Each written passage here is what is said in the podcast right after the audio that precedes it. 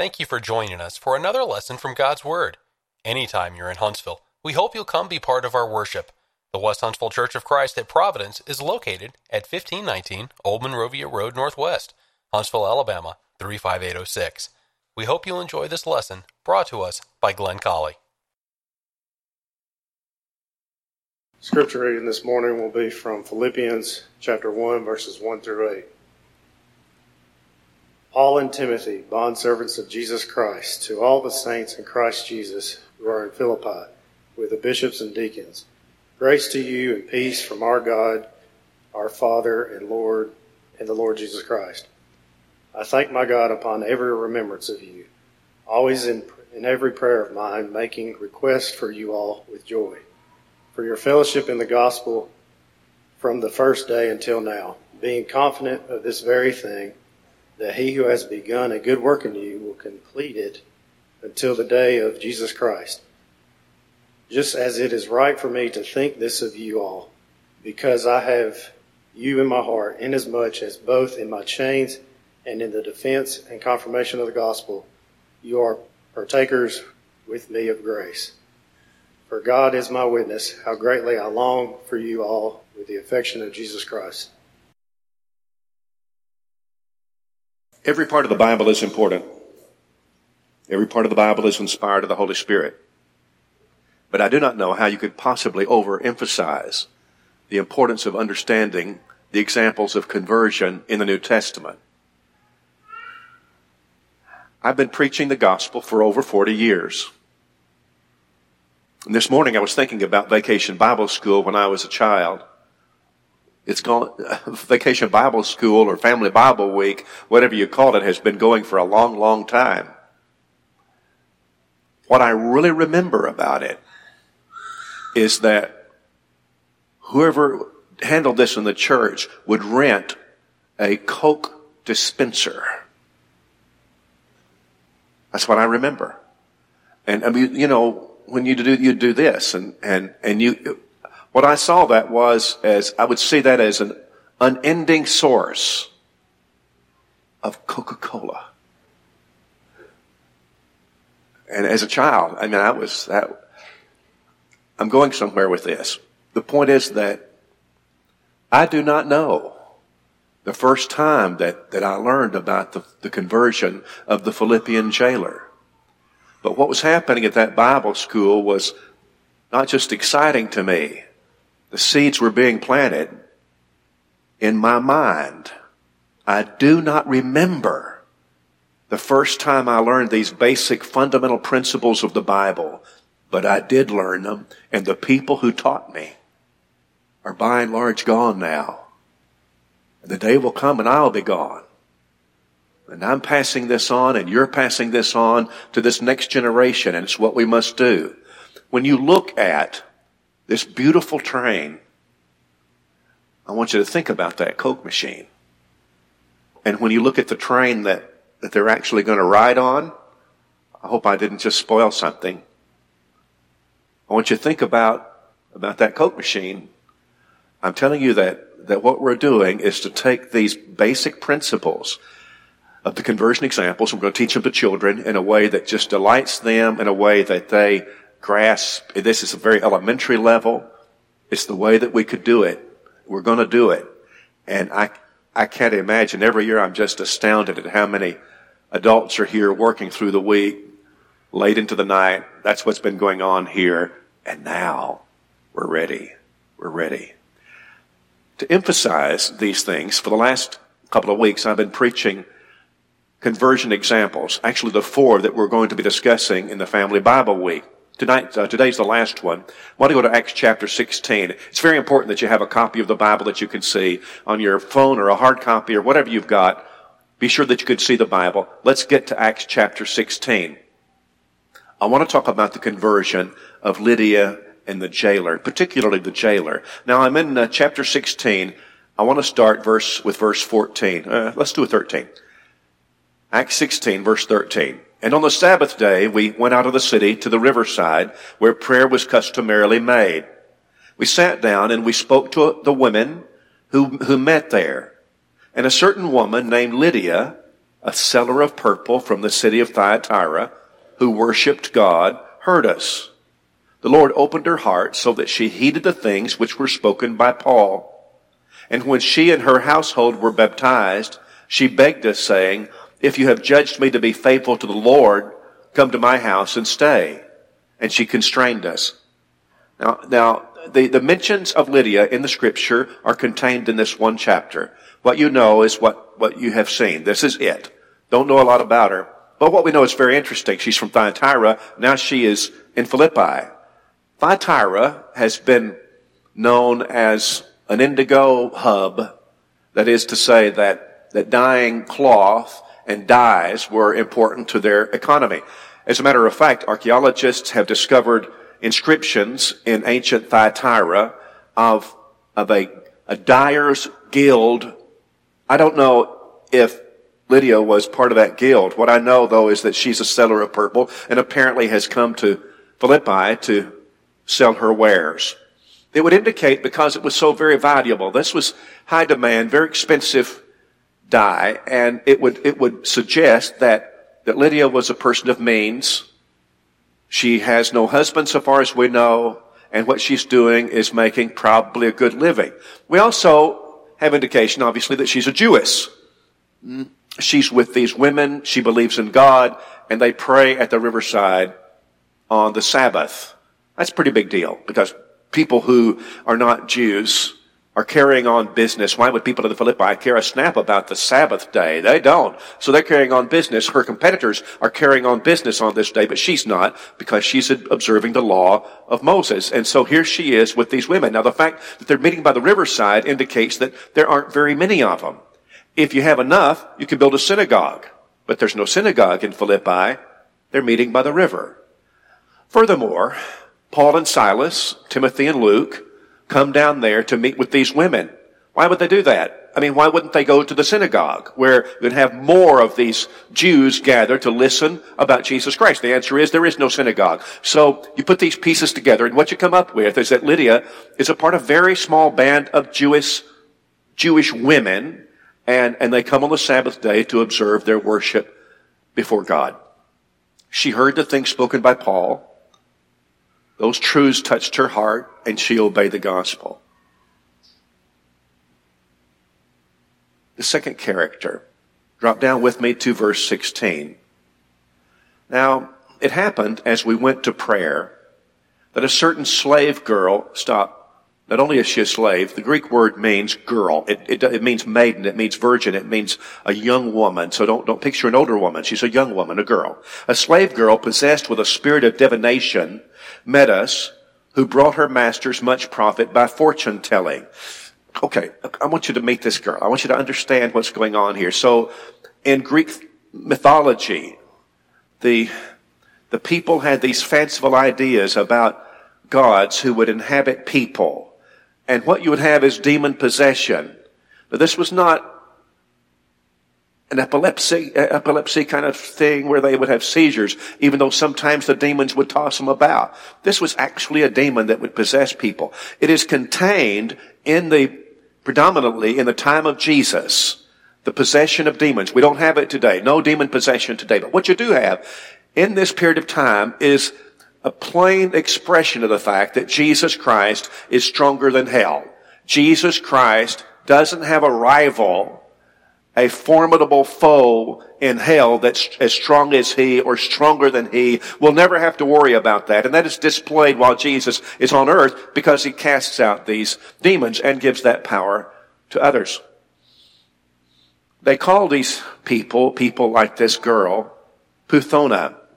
Puthona in the mythology was the dragon Python who protected the oracles of Delphi and, and so what they would believe is when a person had this about them, that some mythological God has actually inhabited or taken them over. But it was no God. It was a demon. And that's the truth. But because they respected this, believing it's a God, they had this notion that she would have power. She could tell fortunes. She is above us. And so this poor little slave girl has this demon in her, and the, the, the opportunists come and they exploit her, and they, they have her telling fortunes, and people will pay good money to have a, a girl with a God in her to tell their fortune. 17. I want you to pity her. I'm, I'm, telling you that she had nothing to do with this. She had nothing to do with the fact that she had this demon. She followed Paul with us and cried out saying, these men are the servants of the Most High God who proclaim to us the way of salvation. And this she did many days. But Paul, greatly annoyed, it, it, it wasn't up to the sensationalism of a demon possessed girl to be the ones to declare this apostle and his help before the people of Philippi. It wasn't an appropriate way to handle this. It became a detriment rather than a benefit to have this, this woman come, because people are not going to be talking about the gospel. They're going to be talking about this girl. And annoyed and, and certainly in pity of her. Verse 18. I command you in the name of Jesus Christ to come out of her. Jesus. I mean, uh, Paul here uh, speaks directly. He communicates with the demon, and he, the demon, came out that very hour. And when her masters saw that the hope of profit was gone, they seized Paul and Silas and dragged them into the marketplace to the authorities. And they brought them to the magistrate, saying, These men, being Jews, exceedingly trouble our city. And they teach customs which are not lawful for us, being Romans, to receive or observe. oh, there's a did you see the shift of hands there? The sleight of hands? See, because what, what this is about is money. What it's about is that Paul, by the power of Jesus Christ, has taken this demon out of this girl, and now they don't have this fortune teller, and they're not going to make the same kind of money. And that was the reason that they're mad. But that's not what, what they said. When they brought Paul and Silas before the magistrates, they said, these people teach things they shouldn't. And this, ladies and gentlemen, is a first century cancel culture. We can't let you think like that. We can't let you talk like that. You do not have the freedom of speech. This is the cancel culture which you and I are seeing perhaps in somewhat a smaller way than what was going on at that time, but it's the same, it's the same thing. You can't, you can't do this. We are Romans. We cannot listen to this. This is a violation of our law. And the multitude rose up together against them. So you got this mob gathering. And the magistrates tore off their clothes, the clothes of Paul and Silas, and commanded them to be beaten with rods. I don't live in a place like that. And I'm glad. And when they laid many stripes on them, what do you think that feels like? They threw them into prison commanding the jailer to keep them safely. Having received such a charge, he put them into the inner prison, fastened their feet in the stocks. There are two things I want you to know about demons and about hell. Let's put up the next slide. One, Satan has no sympathy for you. I'm telling you, he has nothing for you. There is no sympathy in hell. There is no empathy in hell. And the fact that Satan and the demons have caused this to this poor young slave girl is of no relevance to them. Some people say that, that Satan doesn't really hate us, he hates God. And the way that he can get to God is through hurting God's creatures, and that's what he tries to do. I don't know if that's true or not. But what I know is that there is no sympathy here. Now, there's something else, and that is that, that the demons reverenced Jesus Christ. I know that makes your head spin. And, and, and movies that have been created about demon possession and all of that, sometimes will say, uh, or portray demons as being blasphemous and they blaspheme and they blaspheme and blaspheme. That's not actually what happened. The demons don't worship God. I mean, not in the way that you and I would consider it, but the demons knew who Jesus was. They knew who Paul was. Walk through some verses with me. Here's Luke chapter 4 and verse 4. I'm sorry, Luke 4:41. And demons also came out of many crying out and saying, You're the Christ, the Son of God. And he rebuking them did not allow them to speak, for they knew he was the Christ. He didn't want it coming out of the mouths of demons. But they said it. Luke 8:24 or 28 rather. When he saw Jesus, he cried out, fell down before him with a loud voice, said, What have I to do with you, Jesus, Son of the Most High God? That's a demon talking. I beg you, do not torment me. They were afraid of him. Mark 124 saying, Let us alone. What have we to do with you, Jesus of Nazareth? Did you come to destroy us? I know who you are, the Holy One of God. you know, the demons also believe and tremble. Mark 3:11 and the unclean spirits whenever they saw him they fell down before him and cried out saying you are the son of God. The first thing I want you to do is just to pity this girl. She didn't choose this. Is there anything like this today? Anything like demon possession today? I think so. It's, it's not, it's not a medical condition. It is a sin condition. And the fact of the matter is, it is possible for a person to choose to follow wrong so long that he gives up the ability to choose not to sin in reference to whatever that thing is, that he, he involves himself so long in it that no longer does he have the ability to choose it. It's not something God does to him. It's something he does to himself. And it seems to me that that would be somewhat close, only he chooses it. What she did not do is choose this. And she's the subject of our pity. The second thing I want you to know about demons, and I'm just going to put this in as a, a practical thing for you and me, a practical lesson, is from Matthew chapter 12 and verse 43. And it was this about demons. You have this, this sort of a parabolic statement of Jesus. He said, now, you have this evil spirit in this man, and, and he gets rid of the evil spirit, however that is. He got rid of the evil spirit. But he didn't fill his life up with good things then. And so the spirit returns after a while. And when he does, he finds the insides of that man like a vacant house.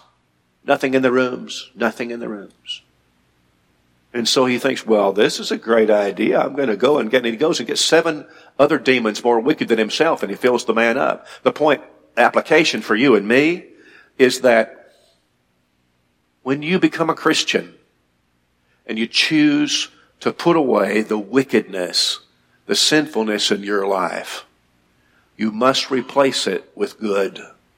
Philippians 4 and verse 8, whatever things are true and honest and just and of good report, think on these things. That, that's the point, is that you cannot just leave yourself at the same place. You say, well, I don't do these, these sinful things, so that's really good. I don't do these anymore. Fine, that's fine. But be sure that you fill up your life then with what is good. And in this church, we have many, many examples of that very thing happening. All right. Here's the, the second major point. Well, th- this is Roman jailer. So we're coming to the jailer.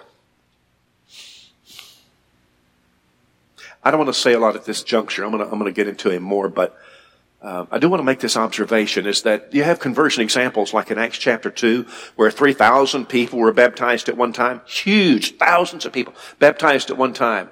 But most of the conversion examples in Acts are not about masses of people. They're about individuals. Why? Why do you suppose that's true?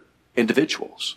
Details about their lives. Details about how they, how they learned the gospel. Details about how they made the decision to become Christians and then what happened. Why, why that? The answer is because of you and me. Because he wants us to know that God cares about us individually. Listen to me. Satan doesn't care about you.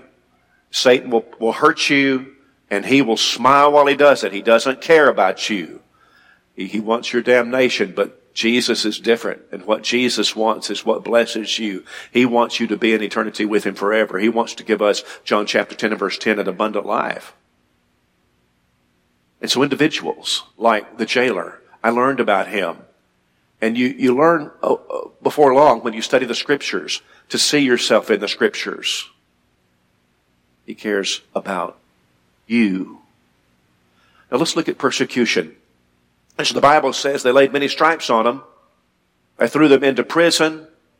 He put his, this, the jailer put their feet in the stocks. I do not know what, I, I wonder if they had a, a way to lay their back against a wall. Can you imagine if you didn't and you spent the night unable to move your feet and you didn't have anything to lean up against, and their backs are bleeding because they, they, they put many stripes on them. And you learn something about persecution. It is very important, and I say this sometimes nowadays, that it would behoove us, it would be smart, Christians, for us to familiarize ourselves with passages like these. Because persecution of Christians is not so hard to imagine now. I do not know if it will happen in my time, my lifetime. It might.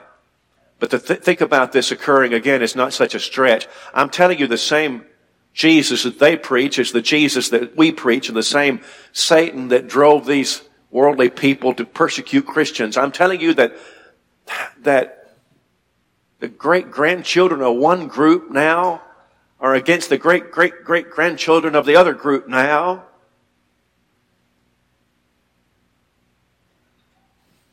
And don't you love to see what happened? I need to prepare myself. And should I ever find myself at an occasion where my family and I are being or facing persecution, real, physical persecution as Christians, or you are, what I want to say to my family is, don't forget the Philippian jailer. Don't forget Paul and Silas. We're going to imitate them. That's what we're going to do. We're going to imitate them. We were happy being Christians before persecution. We are not going to deny him now. Right? 1 Peter 4:16, yet if any man suffer as a Christian, let him not be ashamed. Isn't that a powerful statement? Why would you be ashamed? I mean, if you suffer as a Christian, why would you be ashamed? And the answer is, the world has painted this, painted shame all over this. I mean, you, you think about them being in that. Why do you put people in prison? It's because society determines that the way you live is incons- inconsistent with what we can tolerate. You, you're intolerable. We got to put you away from from normal people, from civilized people, from good people because you're bad and we put you into this place to keep you away from society. You think there's some shame attached to that? You think that, you think that it's so bad that you gotta beat these men to teach them a lesson to never talk like this again. We cannot tolerate this. I'm telling you, shame has, is written all over it. You, you talk about the kind of people that are down there with them. Who, some of whom, or many of them, or perhaps all of them, really are guilty of heinous crimes, really are in that position because of the awful choices that they've made. Not Paul and Silas, but they're down there. You, you reckon that it, that it would be easy to feel ashamed or embarrassed about where you are and where this has taken you? And maybe even the decision in your heart, I'm never going to do that again. I'm never going to talk about Jesus again in public, I'll tell you. Don't you reckon that's the point from hell? Isn't that the memo from hell? Don't you be doing this no more. Don't you be doing this no more. Would you and I be ashamed? Would we? But they weren't surprised by this. 1 Timothy chapter 3 and 12, you know, Paul would teach all that live godly in Christ Jesus will suffer persecution. They sang. So, verse 25, and at midnight Paul and Silas were praying and singing hymns to God. That's what I, that's, that's what I want to do if I face this. Am I going to have the courage? I, I haven't ever done it, but I, this is my goal. I want to be like Paul and Silas. The prisoners were listening to them. Now, number next, the purpose of the earthquake. So verse 26 says, and suddenly there was a great earthquake so that the foundations of the prison were shaken and immediately all the doors were opened and everyone's chains were loosed. I've always thought this was just a fascinating miracle. Now, remember the miracles, Hebrews chapter 2 and verse 3 are to confirm the word. And it's, and they, they, that's what happens here. So the jailer is going to run in and say to them in just a minute, what must I do to be saved? You have this amazing turn of events. But it wasn't just the, the earthquake. It was the nature of the earthquake and the fact that Paul said no prisoners, prisoners are escaped. It's a very surgical earthquake. It shook the foundations of that stone structure. And I've seen stone structures there that are like this. And I mean, how do you suppose an earthquake could hit so hard as to shake the foundations. It would hit so hard as to knock the doors off the hinges. The doors open up and the chains come loose. But so far as you can tell from the text, no, no physical harm was done. Nobody got hurt. How do you explain that? How come all of them aren't dead? How come that all of them hadn't been crushed by those stones? It's a miracle and it's a, it's a surgically designed miracle for a purpose. And so, the earthquake. It's not the only earthquake. Matthew chapter 27, when your Lord passed away, when He died on that cross, do you know there was an earthquake? When Jesus died, the earth shook. And the centurion got it. The centurion, the Roman centurion charged with making sure that Jesus was really dead, upon this occasion said, truly this was the Son of God. There was a purpose behind the miracles. There's a purpose. Next, number four. I want you to see hope offered by caring Christians. Uh, and I'm gonna, I'm gonna read this part about the jailer, but I want to stop a second and take you back just for, a, just for a minute because I think they're, I'm gonna speculate, I'll just tell you that up front, I'm gonna speculate about this, but I just think there's validity to it. So, the slave girl is discarded. Now, I want you to emphasize in your mind the, the words that when they saw that the hope of their profits was gone.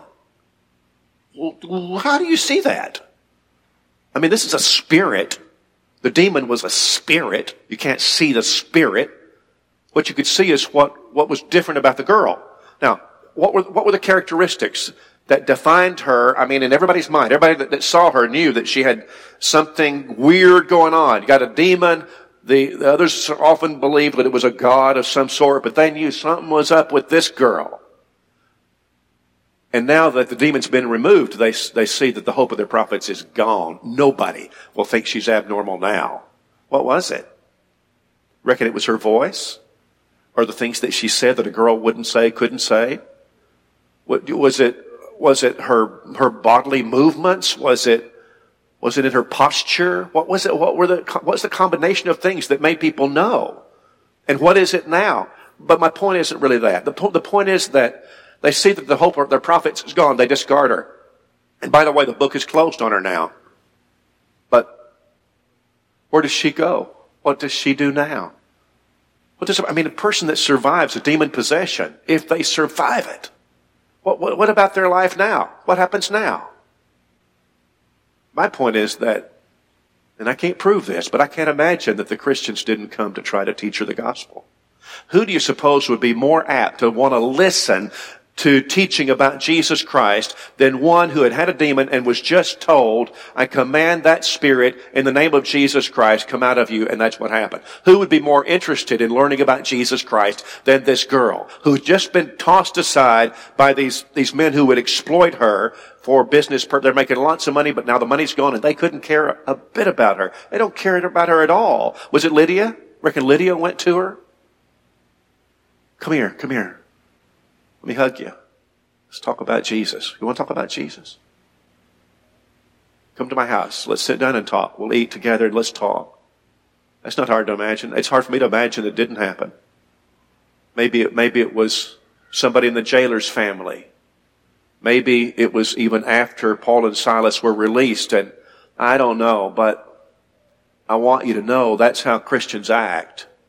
That's how Christians behave themselves. And there are occasions that just come upon us when somebody is really apt to listen to the gospel.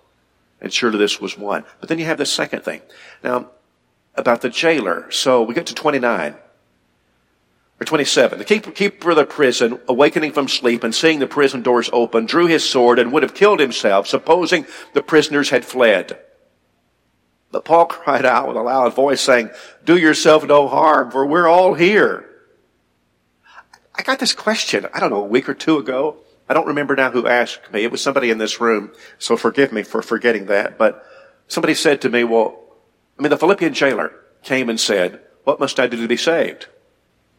But he didn't know about Christ. I mean, not much. I, I think he knew a little bit. I mean, you you, where could he learn about Jesus? Go through your mind right now. Where would he might, might have learned something about Jesus? I mean, it's just been a few days since Philippi has received somebody who knows the gospel. These men have just come into the city a few days ago, but where could she have learned? Well, she, uh, I mean, the, the jailer, where could he have learned? The jailer might have learned from this, the shoutings of this demon possessed girl who, who claimed that these were the men who were from the Most High God. Maybe she, or maybe he picked that up then. Or maybe it was when they, they drug Paul and Silas before the magistrates and they heard, or he heard uh, testimony about Jesus Christ. Maybe it was that and also now he's in the prison and he hears these prisoners singing praise to God. I don't know what their songs consisted of then, but I know what ours are about. And I'm telling you, there's a lot of songs that we sing that we sang this morning that, that teach about Jesus and salvation that comes from Jesus. They're just ways that he could have known things. But, but here, here's the answer to the question. And, and in my mind, it's, the answer is definitive. It's, it's just simple. Is that this man wasn't asking the wrong question when he said, what must I do to be saved? He wasn't talking about being saved from the authorities. He was talking about salvation in God.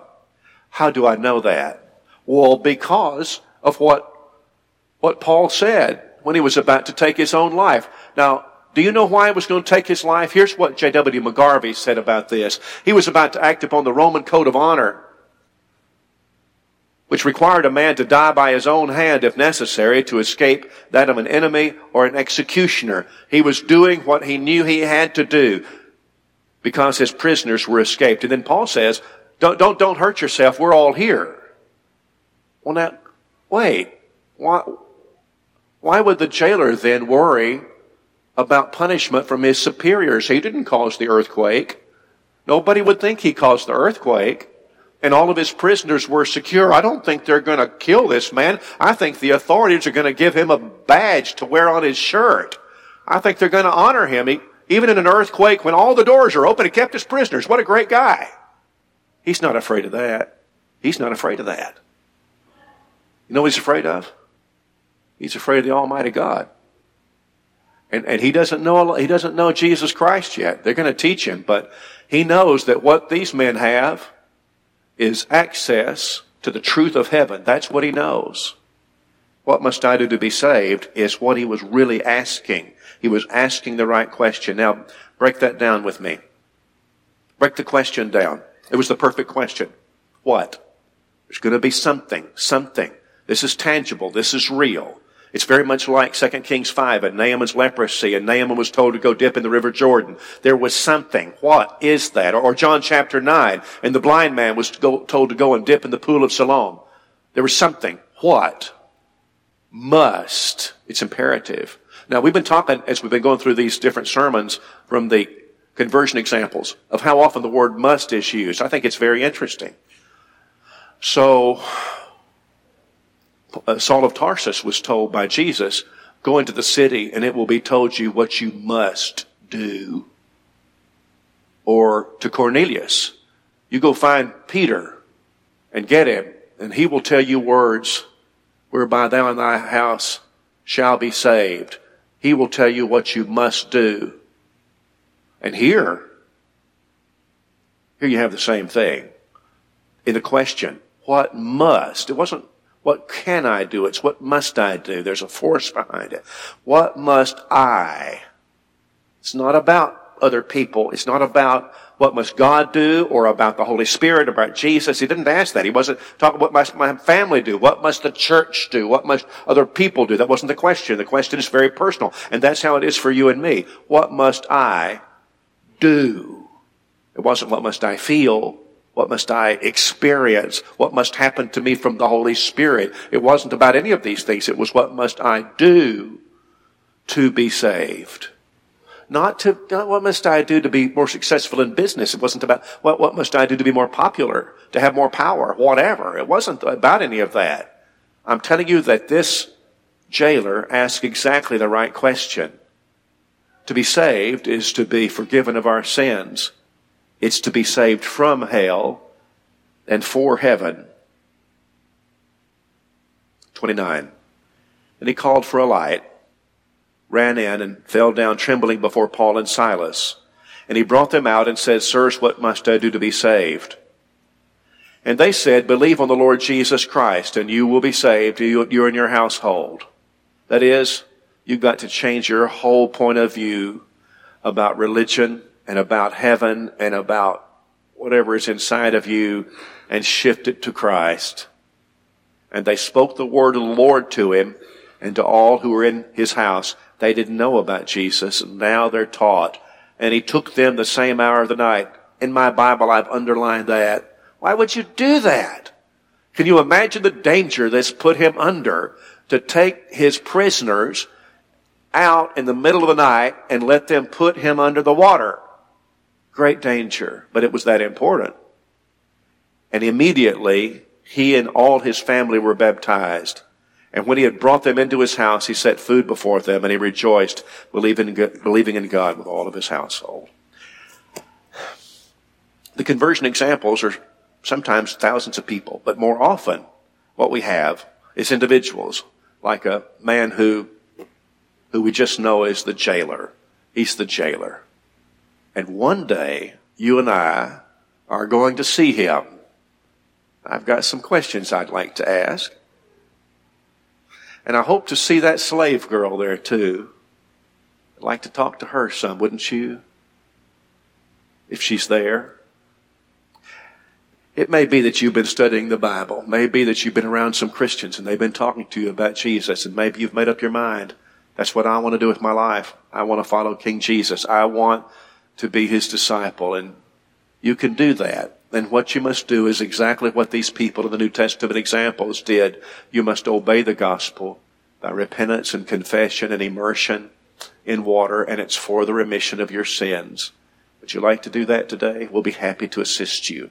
If you need the prayers of the Christians today, now is a great time, and we'll be so happy to do that with you.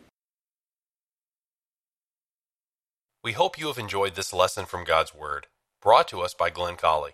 If you have comments or questions, Glenn can be reached by email at colley at westhuntsville.org.